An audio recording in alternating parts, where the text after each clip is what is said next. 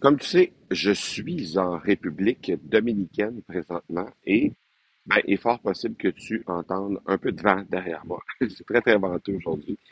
Et on a eu plein de discussions encore hier avec les entrepreneurs d'exception qui sont ici, des podcasteurs essentiellement, des gens qui ont aussi une entreprise en lien avec la création de contenu. Et c'était vraiment très, très riche. Ce que j'ai cherché, moi, ici, en tant que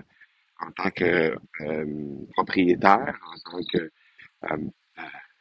quelqu'un qui crée du contenu, mais aussi qui a une entreprise dans ce domaine-là et qui aide aussi les créateurs de contenu à se propulser. Ce que j'ai cherché, c'est le contact avec ces clients-là. C'est le contact avec eux pour être en mesure de mieux connaître leurs besoins, être en mesure de savoir comment ils perçoivent mes propres services, mes propres produits, savoir comment je peux identifier des pistes d'amélioration peut-être pour mes trucs à moi.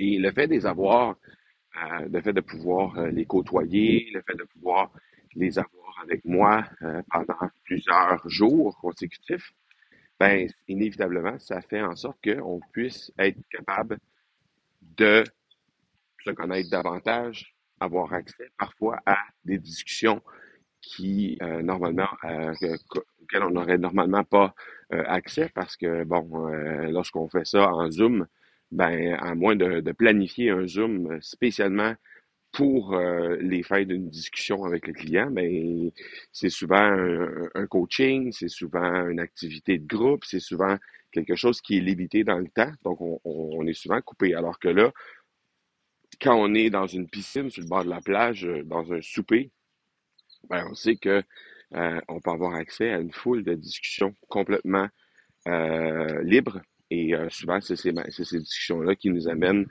au meilleur endroit. Bref, tout ça pour dire que quand on est amené à discuter avec les gens, souvent, ils vont nous donner leur avis sur plein de trucs. Et ça n'a pas été étranger non plus l'an dernier lorsqu'on faisait... ça n'a pas été différent plus tôt l'an dernier lorsqu'on a fait tout ça au Mexique. La différence, c'est que cette année, on est 2,5 fois plus nombreux. Alors, ce qui arrive, c'est que j'ai moins la chance de discuter avec tout le monde. En tout cas, moins de façon importante, on dira ça de cette façon-là. Et nécessairement, ça amène à donner l'accès davantage à des discussions entre les entrepreneurs, parce que, évidemment, comme moi, je peux pas me dupliquer, je peux pas être présent dans toutes les discussions, et que, de toute façon, ça apporte pas nécessairement plus de valeur que quelqu'un discute avec un entrepreneur X qu'avec moi, pas nécessairement. Il peut y avoir beaucoup plus de valeur dans une autre discussion qu'une discussion avec moi. Donc, l'idée, c'est de favoriser ces discussions-là. Et la réflexion qui a émané de tout ça hier, c'est que lorsqu'on est en phase de progression, lorsqu'on est en phase d'augmentation de clientèle, de business dans notre entreprise, on doit trouver des mécanismes qui font en sorte qu'on est en mesure de mieux faire les choses tout en prenant pas plus de temps. Alors, l'idée, c'est d'offrir des produits, des services aux gens qui vont automatiquement leur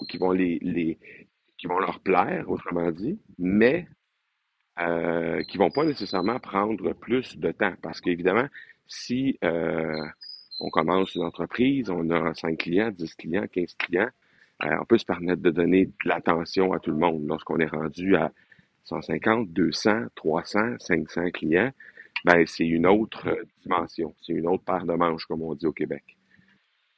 On ne peut pas offrir toute cette attention-là à des centaines de clients, alors qu'on est en forte progression. Alors, on doit trouver des façons de faire en sorte qu'on va les servir tout aussi bien que ceux qui étaient présents alors qu'ils étaient 10 ou 15.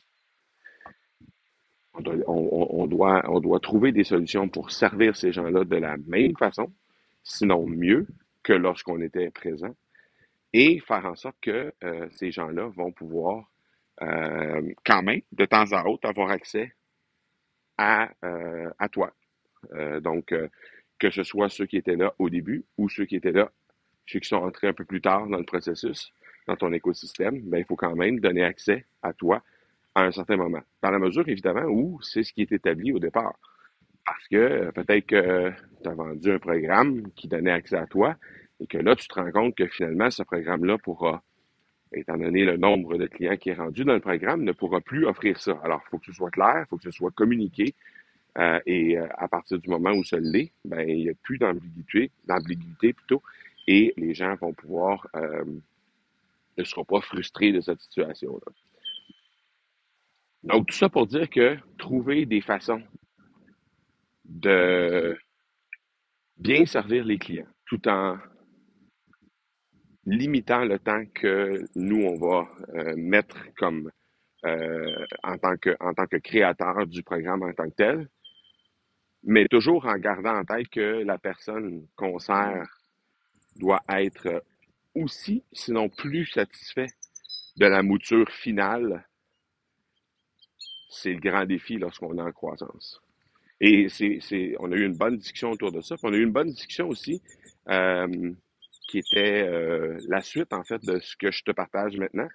Puis je vais prendre le temps de t'en parler demain parce que c'est un autre sujet qui mériterait peut-être un autre 7-8 minutes de discussion. Donc, comme j'essaie de limiter les épisodes de Two Cents, comme tu le sais, à des épisodes entre 5 et 10 minutes, ben je vais couper celle-ci aujourd'hui.